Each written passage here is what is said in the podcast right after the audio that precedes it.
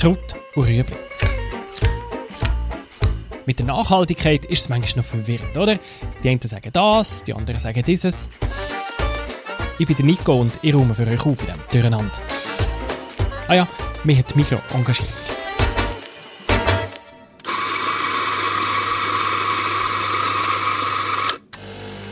Ah, das Geräusch. Was mir nur ohne Kaffee. Aber Kaffee ist ja nicht gleich Kaffee. Jeder trinkt ihn ein bisschen anders. Ein Kollege von mir sagt immer, er trinke ihn heiß wie die Liebe und bitter wie das Leben. Ich bin Ende für süß und cremig. Ihr habt sicher auch eure Lieblingsart, aber am Ende dieser Episode gewöhnt ihr euch vielleicht eine neue Art an. Wir schauen nämlich die Ökobilanz von Kaffee an und vergleichen die verschiedenen Zubereitungsarten. Nicht nur zum Verstehen, welche Art am umweltfreundlichsten ist, sondern vor allem zum Verstehen, was eigentlich eine Ökobilanz ist und wie sie zustande kommt. Unser Barista für diese Episode ist der Thomas Kegi. Ich arbeite seit 2011 bei der Carpotech im Bereich Umweltberatung und mache vor allem sehr viele Ökobilanzen. Und er zeigt uns heute, wie es geht. Also eine Ökobilanz, wenn man sie mal versuchen zu definieren, ist eine Methode, die die Umweltbelastung von einem Produkt oder von einer Dienstleistung erfasst. Und zwar ganz wichtig quantitativ auf einer wissenschaftlichen Basis und immer über den ganzen Lebenszyklus. Darum sagt man ihr auch Lebenszyklusanalyse. Man verfolgt also das Produkt vom Feld über den Transport und die Verarbeitung bis zum Konsum und zur Entsorgung. Man schaut alle Prozesse an, die involviert sind. Und das Zweite, was wichtig ist, man schaut eben alle Emissionen an, die emittiert werden in diesen Prozessen, alle Ressourcen, die verbraucht werden, tut die äh, durchrechnen und dann gewissen Umweltwirkungen zuordnen, wie zum Beispiel ähm, Klimaeffekt oder Toxizität. Also wie giftig etwas ist. All diese Werte kann man dann gewichten und zusammenfassen. Und so hat man am Schluss von einem Produkt oder von einer Dienstleistung eine Zahl, die sagt, wie, wie belastend eigentlich das ist. Und diese Zahlen schaffen es dann nicht selten als Schlagzeilen in die Medien. Zum Beispiel ins Kundenmagazin Espresso vom SRF. Es schlägt sich keine Geissen weg. Je grösser das Tier, desto grösser ist die Umweltbelastung. Ein Hund zum Beispiel ist pro Jahr etwa so umweltschädlich wie ein Europaflug.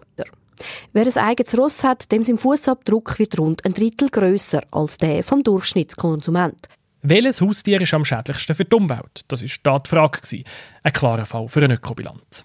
Es gibt so zwei grosse Einsatzbereiche der Ökobilanz. Nützlich sind es dort, wo man vergleichen kann wo man zwei Prozesse miteinander kann vergleichen oder zwei Produkte, zwei Materialien, die man einsetzen will. Und dann kann man schauen, welches die umweltfreundliche Variante ist. Das heißt, bei der ganzen Produktentwicklung werden Ökobilanzen oft eingesetzt und dort macht es auch sehr Sinn. Ihr hört, da liegt das Aber in der Luft. Der Thomas Kegi lebt zwar vom Ökobilanzen erstellen, aber er findet sie nicht in jedem Fall gleich sinnvoll.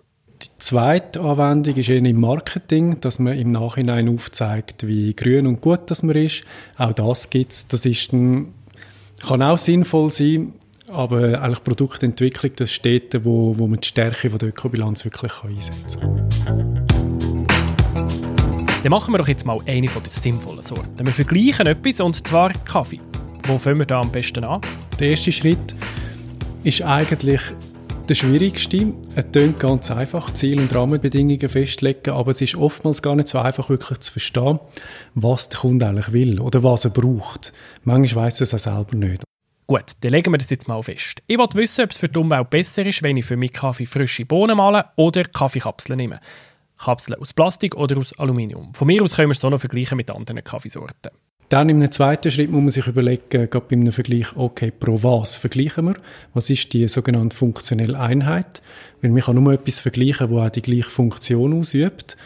Es macht zum Beispiel keinen Sinn, ein Kilogramm PET-Flasche mit einem Kilogramm Glasflasche zu vergleichen, wenn ja die Funktion eigentlich ist, einen Liter Inhalt aufzubewahren, blöd gesagt. Also muss man es pro gleichem Inhalt machen oder pro gleichem Volumen. Das ist in unserem Fall jetzt ganz einfach. Die funktionelle Einheit ist eine Tasse Kaffee. Ein Lungo, sagen wir, 110 Milliliter. Und wenn man das hat, kann man dann sich über die Systemgrenzen sich Gedanken machen, was muss ich jetzt alles berücksichtigen, welche Prozesse muss ich mit reinnehmen. Im Fall vom Kaffee fährt das auf dem Feld an, in der Kaffeeplantage. Das heißt, man muss wissen, wie viel Dünger wird aus trägt aufs Feld, wie viel Pestizid, welche andere Arbeiten fallen da, was ist der Ertrag, dann die ganz Weiterverarbeitung von der Kaffeekirsche, die dann kommt und dann irgendwann mal die grünen Bohnen. Die Bohnen kommen in die Schweiz. Da ist natürlich wichtig, auf welchem Weg. Da schaut man relativ genau drauf, ob es mit dem LKW, Zug oder Flugzeug oder Schiff kommt. Es ist aber noch interessant, dass oftmals Transporte gar nicht so relevant sind. Außer es ist Flugtransport. Dann schenkt es echt ein. Aber gerade wenn etwas mit dem Schiff transportiert wird, dann sieht man das nachher kaum in der Ökobilanz. In der Schweiz wird der Kaffee geröstet, das braucht Energie. Und nachher werden die Bohnen entweder direkt als Bohnenkaffee verpackt oder gemahlen und in Kapseln gepresst. Und dann muss man sich natürlich auch über Kapselsystem sich überlegen, wie werden die hergestellt, was ist da für Material drin, wie wird das hergestellt. Und dann geht es weiter zu der Zubereitung. Auch dort muss man sich Gedanken machen über die Kaffeemaschine, die sie auch braucht. Also die Herstellung der Kaffeemaschine wird auch ein bisschen reingerechnet. Außerdem braucht die Maschine bei der Zubereitung Strom, auch das kommt rein in die Ökobilanz. Und natürlich dürfen wir die Entsorgung nicht vergessen. Kommt der Kaffeesatz in Kompost und was passiert mit den Kapseln? Jetzt haben wir all die Schritte definiert, die der Kaffee durchmacht. Für jeden Schritt müssen wir jetzt Daten besorgen. Wie belastend das der Schritt ist und das ist gar nicht so schwierig, wie man vielleicht meint. Die Hersteller wissen ja etwa, was sie so verbrauchen. Für Standardmaterialien, wie zum Beispiel ein Kilo Aluminium, gibt es so grosse Datenbanken und diese Daten tut man gewichten und zusammenrechnen. Und dann wissen wir, welche Kaffeezubereitungsart am besten ist. And now for the moment we have all been waiting for. And the Oscar goes to. Der beste Kaffee, den wir angeschaut haben, war der Instant-Kaffee. Congratulations. Moment, Moment. Bei aller Liebe für die Umwelt. Ich habe schon richtigen Kaffee gemeint, nicht instant. Da sind wir wieder bei der funktionellen Einheit. Den unterschiedlichen Geschmack haben wir natürlich nicht berücksichtigt. Wir haben immer nur die gleiche Menge angeschaut. Und wenn man nur Kapselkaffee mit Bohnenkaffee vergleicht? Bei dem Kapselsystem ähm, schneiden die Plastikkapseln nicht schlechter ab als der Bohnenkaffee. Und beim Alu, bei der Alukapsel kommt es extrem darauf an, ob man die recycelt oder nicht. Wenn man es nicht recycelt, sind sie eher schlechter. Wenn man es recycelt, sind sie auch vorne dabei. Recycling ist zentral. Man bringt die Kapseln einfach dorthin zurück, wo man sie gekauft hat. In über 700 Mikrofilialen kann man sie übrigens so abgeben. Dort sind ja neuerdings so Alukapseln im Sortiment und darum hat man ein Recycling-System eingeführt. Und nimmt sogar die Kapseln von Konkurrenz an, weil Hauptsache Recycling. Aber wie kann es sein, dass Alukapseln ihre Ökobilanz so gut abschneiden? Bohnenkaffee hat doch pro Tasse viel weniger Verpackung. Das liegt daran, dass das Kaffeepulver in der Kapsel genau dosiert ist. Es hat exakt so viel Kaffeepulver drin, wie es braucht. Also so in einer Alukapsel zum Beispiel sind zwischen 5,5 und 6 Gramm Kaffee drin. Und wenn man eine Tasse Kaffee mit einem Vollautomat macht, braucht man im Durchschnitt etwa 8 Gramm. Und der Unterschied an Kaffee ist fast relevanter als die ganze Verpackung von der Kapsel selber. Und das ist genau die Stärke von einer Ökobilanz. Wenn man wirklich das Ganze anschaut, dann kommt man auf ein Resultat, das ihm das Bauchgefühl vielleicht in die Irre geführt hätte. Auch das Bauchgefühl von Thomas Keg ist nicht immer richtig, obwohl er schon so lange mit Ökobilanzen arbeitet. Es gibt immer noch Sachen, die ihn überraschen. Was mich am meisten überrascht hat, ist die Kaffeebohnenherstellung selber weil die ist wahnsinnig düngerintensiv. Pro Tasse Kaffee braucht man fast etwa 2 Gramm Dünger. Und das ist wahnsinnig viel im Vergleich zu anderen landwirtschaftlichen äh, Gütern. Darum, statt sich Sorgen zu machen über Kapsel oder Bohnen, schaut besser darauf, dass der Kaffee biologisch ist angebaut wurde. Das macht einen viel größeren Unterschied als das Kapselsystem. Und, das ist herb für mich, am besten trinkt man den Kaffee schwarz, weil wenn man Milch oder Kaffeerand schüttet, dann belastet man die Umwelt deutlich stärker als mit dem Kaffee allein. Das Lässige ist, wenn man auf die Milch verzichtet, merkt man die verschiedenen Kaffeearomen viel besser und dann merkt man, was für Unterschiede es eigentlich gibt.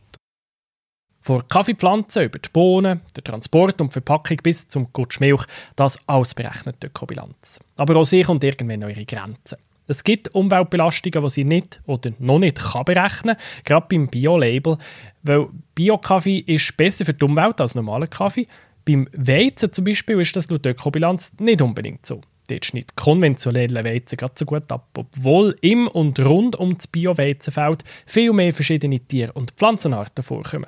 Für die Biodiversität und für die Bodenfruchtbarkeit ist Bio deutlich besser, aber das kann die Ökobilanz noch nicht in Zahlen umrechnen.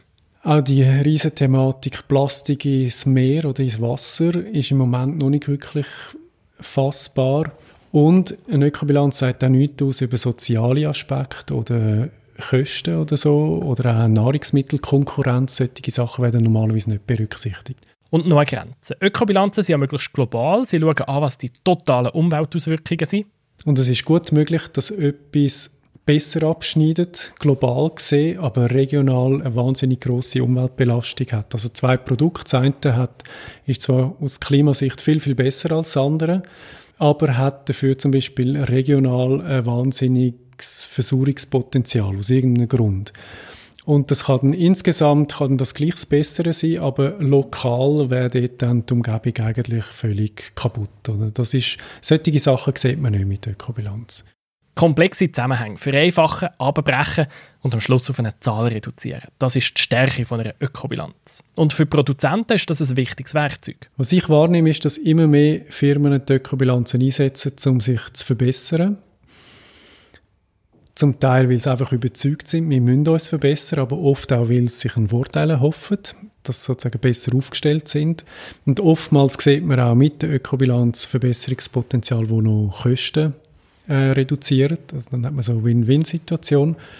Aber es gibt immer wieder, dass eine Firma versucht, die Ökobilanz auszuschlachten zu ihrem Vorteil oder auch Greenwashing macht. Also sich grüner herstellt, als sie ist. Früher hat es mal geheißen, sag mir, wer der Auftraggeber ist und ich sagte, wie die Ökobilanz rausgekommen ist. Oder umgekehrt. Und genau für das gibt es mittlerweile Standards. Diese Standards 14040 und 14044 beschreiben genau, wie das man eine Ökobilanz machen muss. Und dann ist einfach wichtig, dass man eine Ökobilanz möglichst transparent haltet und vielleicht auch extern prüfen damit es möglichst einheitlich gemacht wird. Und mit der Transparenz ermöglicht man eigentlich, dass man auch die Ökobilanz nachvollziehen kann.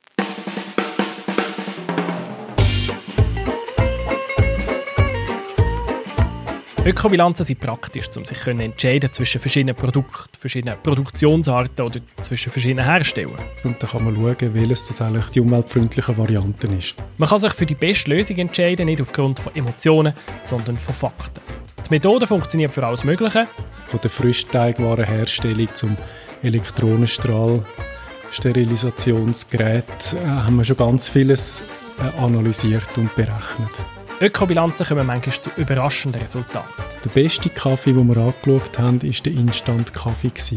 Die Resultate kommen zustande, weil wirklich alles einberechnet wird. Von Pflanzen auf dem Feld bis zum Abfallsack in der Kirchverbrennung. Wir Konsumentinnen und Konsumenten bekommen eine Ökobilanz zwar selten direkt zu sehen, aber wir spüren die Auswirkungen davon. Wenn die Migro zum Beispiel wegen einer Ökobilanz ein Produkt ändert oder ein Recycling-System einführt, und wenn ihr mal Details wollt zu einer Ökobilanz oder euch fragt, ist jetzt das Produkt umweltfreundlicher oder das, dann fragt doch mal die Hersteller oder Detailhändler auf ihren Social Media Kanal. Dort sollte es immer eine Antwort geben.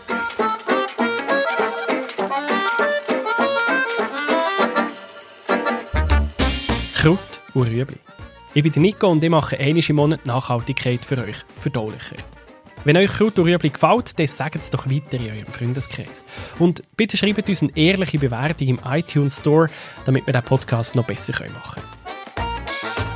Das ist ein Podcast von Generation M, einem Nachhaltigkeitsprogramm von der Mikro.